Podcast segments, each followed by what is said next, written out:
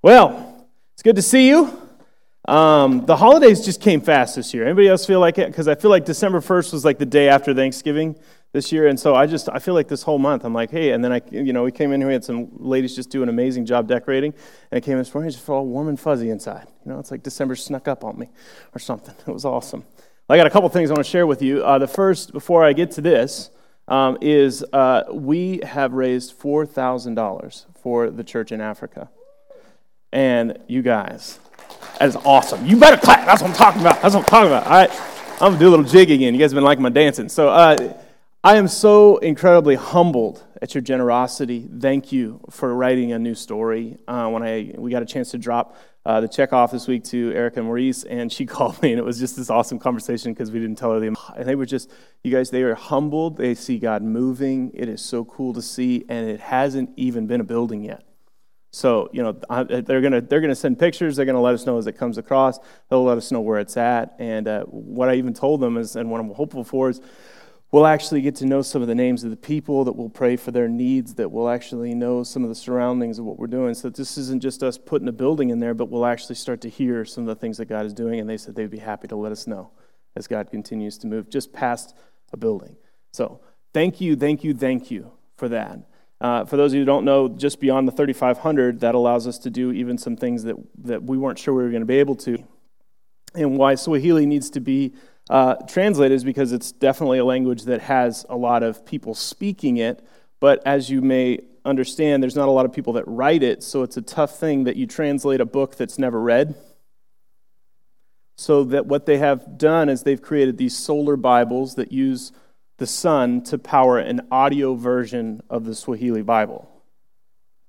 So $100 provides that for them. So this church now will have two, three, maybe even four or five of those Bibles that then those they can be used so that these people can actually hear the Bible in their own language and not be hindered by the lack of ability to read it. So God is good. That's all I'm trying to tell you. It's awesome. It's awesome. Um, we do have a Christmas Eve Eve service coming up, and I want to point this out to you, and I want to give you clear expectations. Can you put that graphic right here, if you have it? Christmas Eve Eve. I know some of you know the pun going around that's Christmas Adam. All right, that's what it is. And if you don't know that joke, you'll get it later. Okay, it's Christmas Adam. All right, it's Christmas Eve Eve, and uh, basically it's it's just this. Oh, it's going to spin on me. Oh man, it's going to get dizzy. Uh, December 23rd, which means it's the, the eve of Eve. It's a Monday night at 7 o'clock. We're going to have a candlelight service. That's going to be a very traditional service. Uh, we'll have just like zero to three years old for nursery, and then everybody else will be in here. It's a service that we're going to keep short, but we're going to make it intentionally a little bit more, uh, I would say, liturgical, a little bit more traditional. And, and it's not that we're a killjoy, believe me, as the person that's not wanting to kill joy up here. But the whole goal here is to create some homage, some honor, some, some opportunity just for some memories to be made. And I we'll have look, we'll have some juice, we'll have some cider, we'll have maybe a couple cookies, all right? And we'll have some coloring pages for the kids, but just come ready to know that the series that we're in is going to flow into this night. And everything that we're studying over the next few weeks is going to culminate that night in just like a 10 to minute talk that, that I already have almost completely written because I'm so excited for what God is going to do to prepare us as we are reading through Luke to get to that spot on the 23rd. So, make plans, maybe invite some family. We do it on the 23rd so that the 24th and the 25th can be set aside for family and set aside for your, your need to connect and to, to make that something that you can honor with them. But then we make it on the 23rd so you can come here and we can be together as a community. Okay? Awesome. Well, now that we got all that, it's all good stuff, let's talk about Luke. Let's talk about Luke. We're in week two. Um, today we are going to do uh, some incredible exegesis, which means some hermeneutical stuff. And if you don't know what either of those words are, basically means this: we're going to try to explain the Bible real simply. I'm going to get to the meaning. And I taught you three little things last week that I need to remind you of. If you're going to learn the Bible and you're going to read the Bible, you need to remember these: author, audience, aim. All right. I don't know why these parentheses are there. That's my fault. But aim. So here's the thing: we recognize that Luke is the author. All right. And if you don't know much about Luke, use Google. All right, just type it in, figure some stuff out this week. All right, Luke is the doctor, he's the author of this, and we know that clearly uh, through some evidence that we talked about last week. That's it's still debatable, but it's pretty clear. And then the audience is Theophilus. That's undebatable. That's like in the text. It's like I have taken uh, my job to write an, uh, an account for you, most excellent Theophilus. And then this is the author's intended meaning, which means we have to take the author, we have to take the audience, and they have to take the content, and we have to figure out what he was trying to communicate and not take his words out of context. Now, why that's really important is because I know some of you in here have been reading a chapter of Luke every day. Who is taking on that challenge, and you are brave enough to raise your hand? Who is reading a chapter of Luke every day? Raise your hand. Perfect. I'm so proud of you. And if you're if you're late, I heard somebody today go, I forgot. And I'm like, it's okay. All right, you can catch up. You can catch up. You can do it. Uh, it's just two chapters now for a week, and then you can read it. And you can read one chapter after that. And I'm telling you, at the end of that, you would arrive at Christmas Eve. We're writing the whole book, or whole, basically, a gospel account of Luke. And you would arrive Christmas morning having finished this story of the kingdom coming. So, if you weren't here last week or you missed that opportunity to start, don't don't miss it now to start again. Just read two chapters a day this week. You'll be all caught up. And guess what? You'll even have a cheat sheet because today we're talking through chapter one and part of chapter two, which means it'll be really helpful for you. All right? So you'll be starting afresh. So here's what we're going to do we're going to jump in to chapter, five, chapter one, verse 5. And we're going to read a large chunk of scripture today. And I hope you will pay attention. I hope you'll, I, I, guys, this is so rich and full. Uh, it's so rich and full that I literally have two, two sides to my bulletin outline. And if you've been around here long enough, when I have two sides of bulletin outline, you better buckle up. All right, because I normally don't have two sides to it. But if you want to look it up online, you can go to kingswaymo.com. There are a ton of references today. There's a ton of things that I won't get to that are on that that you may want to look up later. So here's chapter 1, verse 5 through 7. We're setting the, the tone. Remember, Luke is explaining this to a Roman, a guy that's heard some of the stories but wants to be certain of the things he's been taught. That's important. That's who you and I are. We've experienced a Christmas before, but maybe we want some more certainty. And this is how he starts it. This is how he starts it. And at first, it's going to be a little confusing, but I think it's very quickly going to pick up some steam. In the time of Herod, king of Judah, there was a priest named Zechariah who belonged to the priestly division. And Abijah, Abijah, Abijah, Abijah. There you go. Abijah. I practice that always. Abijah, his wife, Elizabeth was also a descendant of Aaron. Both of them were righteous in the sight of God, observing all the Lord's commands and decrees blamelessly. Ooh, blamelessly. Some high praise, but, ooh, they were childless because Elizabeth was not able to conceive, and they both were very old. Now, if you've been around the church for a little while and you read things like this two righteous people, a couple who loved and served and obeyed God, could not have children, your little antennae should just start going, wait a second. I think I've heard that before. What Luke is going to do over and over and over again.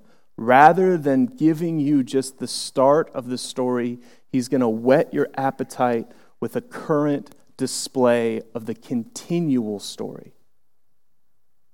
It's a modern story that reveals a depth to the eternal story, to the bigger picture. And so he's telling a story about Zechariah and Abiah, but he's referencing about three to five relationships in the Old Testament. Let me just give you one of those relationships. It's in Genesis chapter 17. And, it, and he is blameless and righteous in the sight of God, and he finds something out because him and his wife are very old and they can't have kids. He finds this out, though, in verse 15.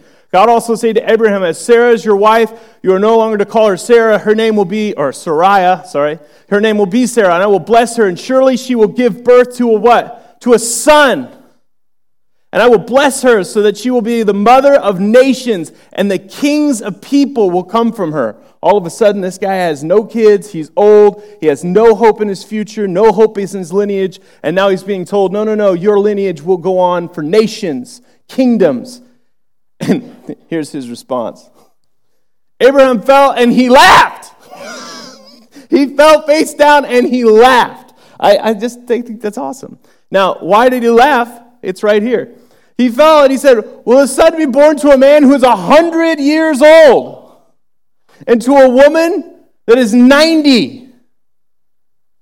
That's why he laughed. He's like, No way. Anybody ever seen a 90 year old pregnant woman?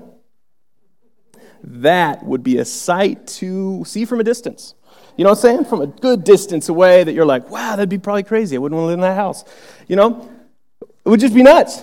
That's just, just a humble opinion. Now, here's the thing this isn't just true for this story. This goes to their son, who ends up being Isaac. Him and his wife, they struggle to have kids.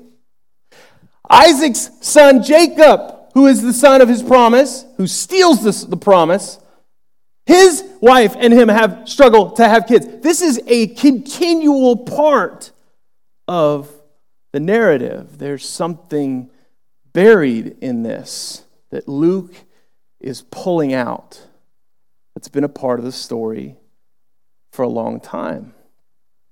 Let's pick back up in verse 11 because we know this about Zechariah. He's a priestly man and he's in the temple and he's actually praying to God, and an angel comes and he tells Zechariah what's going to happen. Then an angel of the Lord appeared to him, standing at the right side of the altar of incense, where Zechariah saw him. He started and was gripped with fear. If, if someone's never jump scared you, you don't know what fear looks like completely. Anybody ever punched somebody on accident? Or like crumpled into a ball on the floor? Ever had that happen? I just feel like if someone just showed up in the midst of it, this is the ultimate jump scare. But there's actually a really cool sidebar right here. Anytime someone shows up that is of God and it has a promise and a message or a prophecy, he will always start by doing one thing, and he says this Do not be afraid. Do not be afraid. Sidebar because of some things that I learned about Cairo. When the Prophet Muhammad received his inclination, he says he fell in fear, but he was never comforted in his revelation. And I know that's super deep for some of you that Islam has that at the center. But I think it's crazy that the Bible, every time it interacts with God, says this do not fear. Zechariah, your prayer has been heard. So he was praying specifically for this. And we ever pray specifically for something and then you're like, wait a second, I'm going to get it? Your wife, Elizabeth, will bear you a son, and you are to call him John. John is not an uncommon name, but John has literally no connection to his family. And that's the most important thing about John. Now, you and I recognize that John has the Gospel of John, and it's a very popular name now. But this is like a name that they're like, yeah, just call him that Waymaker, Path Creator, Connector. But to them, there's no lineage connection to this. So this is just going to be a total obedience to God. And Zechariah's response is very similar to Abraham's, but it's much more direct. Zechariah says this He asks the angel, How can I be sure of this? I am an old man and my wife is. Look at this. He doesn't say old. I just love that. Uh, she's uh, getting along in years. She's, in fact, well along in years. All right? And the angel said to him, I am, oh, this is powerful. I am Gabriel. I stand in the presence of God. I think at that point he knew he messed up. Just at that point. It's like, oh, snaps, I'm sorry. I have been sent to speak to you, to tell you this good news. Gospel. Gospel. I have been sent to tell you this gospel, this good news. That's what gospel means. And now you will be silent and not able to talk till this happens because you did not believe my words, which will come true at the appointed time. Now, if I had to pick one thing that could happen to me that I would just absolutely torture me, I'm not going to lie. Losing the ability to talk would be among the high ones. I would not choose that. Maybe my wife would, but let's not ask her, you know? Now, I always like that the Bible doesn't just record his response, but it also records his wife's response. And for some of you in here that have felt for the first time an understanding that there is life that is growing inside of you and have experienced those first moments, I've seen it three times in my wife's eyes and in my wife's voice. It is a surreal thing. It's a surreal thing. But this is even a more surreal way because she's well along in years. And it's probably been a cry of her heart for a long, long time. This is what we find her response in 23. When his time of service was completed, he returned home, and at this his wife Elizabeth became pregnant, and for five months remained in seclusion. The Lord has done this for me, she said. In these days, he has shown his favor and taken away my disgrace among the people. See, there was this misconception that if you could not bear children, then you were cursed. You were not blessed. You were actually being punished. And so it was not founded, nor was it something that was true, but the people around her would look at her and go, She must have done something so wrong to deserve this. And then he takes away her disgrace and shows her favor. First thought I want you to capture from the beginning of this is Luke is rolling this out and trying to help bring certainty for what this baby that is coming in just a few verses is going to mean.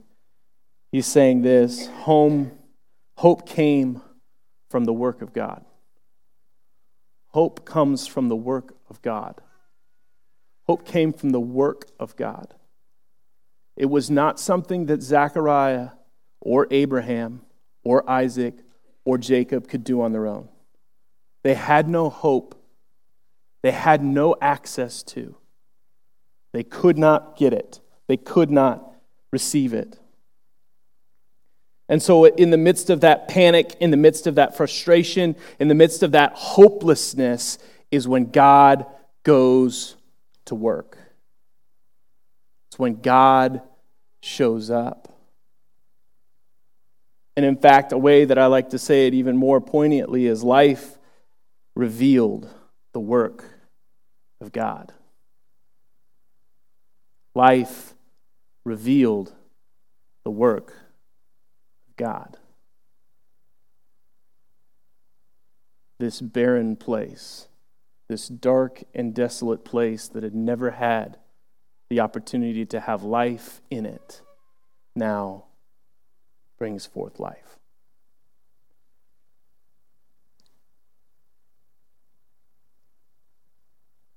It's fascinating because I, I like to think about this in the sense of receiving a gift that you've waited for for eternity or a long time. I was talking with my parents over Thanksgiving break, and I don't know if your parents reminisce or if you have family members who reminisce or you reminisce with your friends about some of the best gifts that you've ever received. I think my parents, as grandparents, now just look at the gift giving opportunity to the grandkids and they just salivate because now they have the resources and the opportunity, and they know they're not going to have to deal with the loud noises or picking any of it up.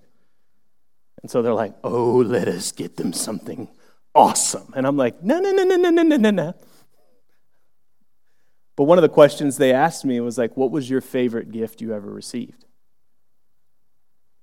And I thought about it for a little bit. I mean, what is it? You know, I, I want to go super spiritual at first because my dad's a preacher. Like, it's Jesus, of course, dad. You know, it's like it's Jesus. But that's actually not where my mind went at all because I'm just not. I wish I was that spiritual, but I'm not. So I'll give you, I'll give you a chance here. Like, maybe just think your childhood. What was, what was the best gift you ever received? Was, that, was there ever a gift that you anticipated, excited for? I mean, this is the Christmas story, right? The red, red, red BB gun, Red Ryder BB gun moment, right? This is for you. What was that thing that built up the anticipation, the Oscar Mayer Wiener whistle moment? What was it for you? Now, someday, I'm just like, please, maybe the kids will sleep until 10. I don't know, Santa was here. For me, it was, it was a gift that I received when I was 12. Um, it was a gift that my brother and I had asked for and we had wanted, and we didn't have a chance because of our finances being tight to get something this extravagant at once, and we wanted it so bad, and we opened every gift under the tree. We had unwrapped everything that we had, and it wasn't there. And I remember because my soul just died a little inside. The 12 year old part of me, you know, it was like I became an adult instantly. Like, this is life. Get used to it. It's going to be disappointing. It's going to let you down. You're not going to get what you like. That was the, the moment that was happening in my soul. Still remember it. But then in the corner, next to the tree, there was an envelope. And because I didn't recognize that the gift that I wanted could fit in that size of a package, I had ignored it, pretended that that couldn't be what I was looking for. But then, at the prodding of my father, he said, You should go and look at it, you know? And I'm like, Great, okay, it's a card, you know? And, and, and I pick it up, and, and sure enough, it's a note. And it says, What you're looking for is at the end of this clue. I don't remember the exact wording, but they had written out an entire labyrinth of clues. It took us over an hour. National treasure slough through our whole house. This is the parents I grew up with, all right? They knew this was a crazy gift. They knew it was something we wouldn't receive. But lo and behold, we are place to place to place searching, finding, gaining a little bit of understanding, a little bit more of anticipation, waiting and hoping that the next clue would be the final destination. And sure enough, we get to the final envelope and it says, Your prize is at the bottom of the tree. And we said, There is no way. We've been running all around this house and it's been sitting there. And sure enough, underneath the tree skirt, the center of the tree, was the Ocarina of Time Zelda video game that I had been desperate for. Before YouTube, that I had read literal books about, waiting for us. And I remember we didn't run and plug it in right away. We turned and we talked about the journey. We talked about the clues and the things that had happened, and we, we laughed about how silly we had been mad and how, how, how, how empty we had felt, and how, how excited we were that we had gotten what we didn't deserve. And that our Father had taken the time to plan it all out and to bring what could have been a special gift even a higher importance to a greater understanding of its joy. You guys, the Gospel of Luke is this it does not give it to you plainly, it wraps it in incredible stories and depth. It does not hold back, but holds you in waiting, in moments of anticipation and excitement. It leaves little clues that you have to go back and look and then look into but at the end of this, you see what it gives you. And that's what we read in chapter, or in verse 63, I believe, 68, when, when Zechariah sings this song. So you read these songs that are in the first couple of chapters of Luke, and you and I just read over them. We're like, cool, those are little things that I don't understand. The story. That's what these are. These are little unfolding, little pieces. Each of these phrases and verses lead to greater understandings of the depth of the gift that Zechariah has been given and the world now has been given in John the Baptist. I don't have the time to explain every little one of these. I, I have them all referenced here to a degree. And I've jumped over Mary's story. Don't think I just jumped over Mary's, but I want you to finish Zachariah's. We're going to come back to Mary's next week. But this is Zachariah's little treasure trove of a trail for you. to follow to the gift that is John the Baptist. On the birth of his son, he proclaims and sings and prophesies, and this is what he says when he sees his son, the one that he has been waiting for, that they did not have hope for, that now has life because of God. Praise be to the Lord, the God of Israel, because he has come to his people and redeemed them. This is Psalms 111.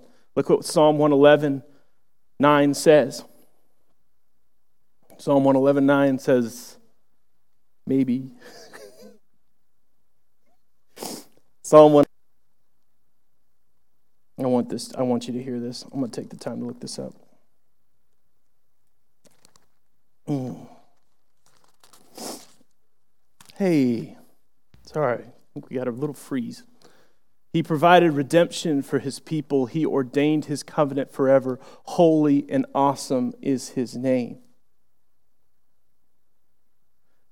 Zechariah is a priest who has studied the scriptures his whole life. Every single one of these verses that are going to be read have incredible quotations. He is flowing over the connecting of the dots that now his theology is flowing for who God he sees God is into who he believes God is in his heart. Who he's been told God is versus who now he sees and believes with certainty who God is. Verse 69.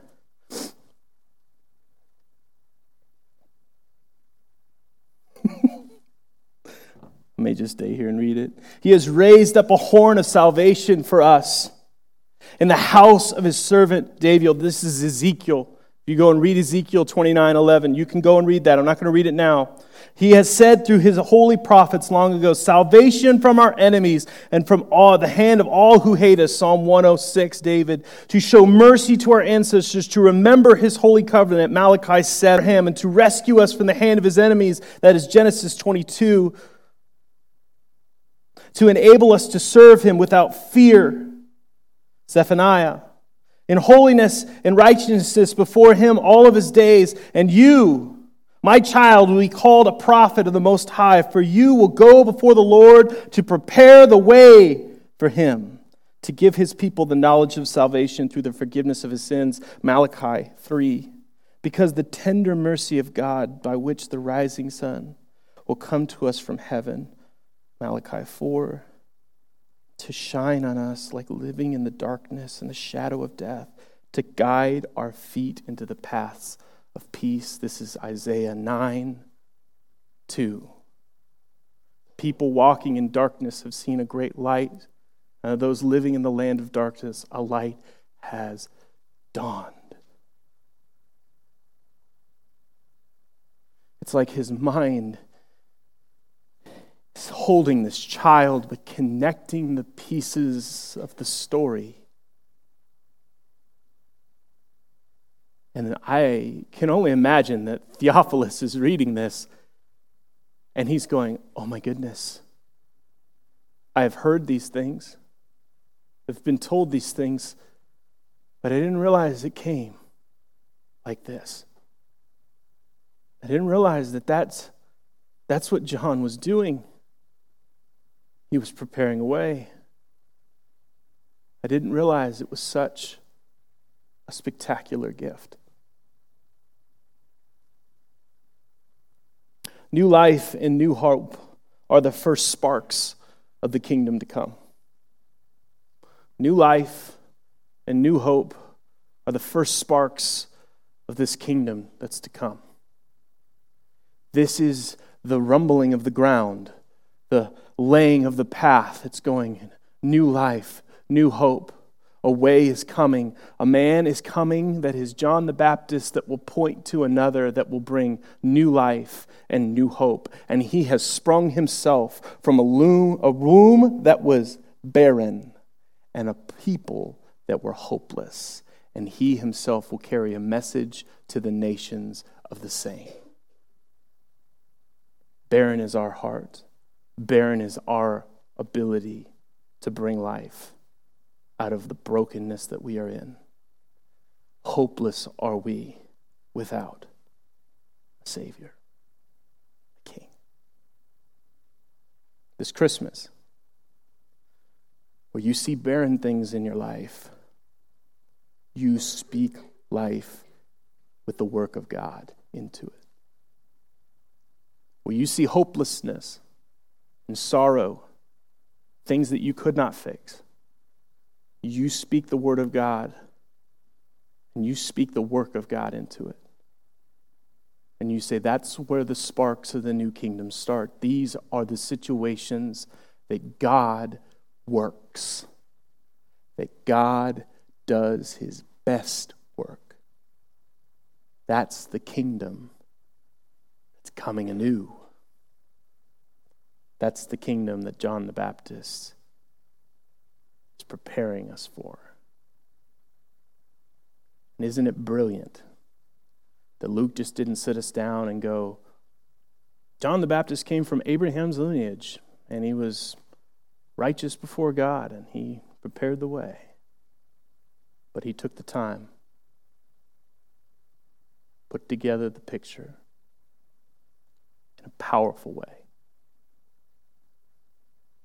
be able to tell you and I what looks dead and what looks hopeless can be alive and will be brought back to life with the hope of Jesus Christ. That's what Christmas is all about. Pray with me.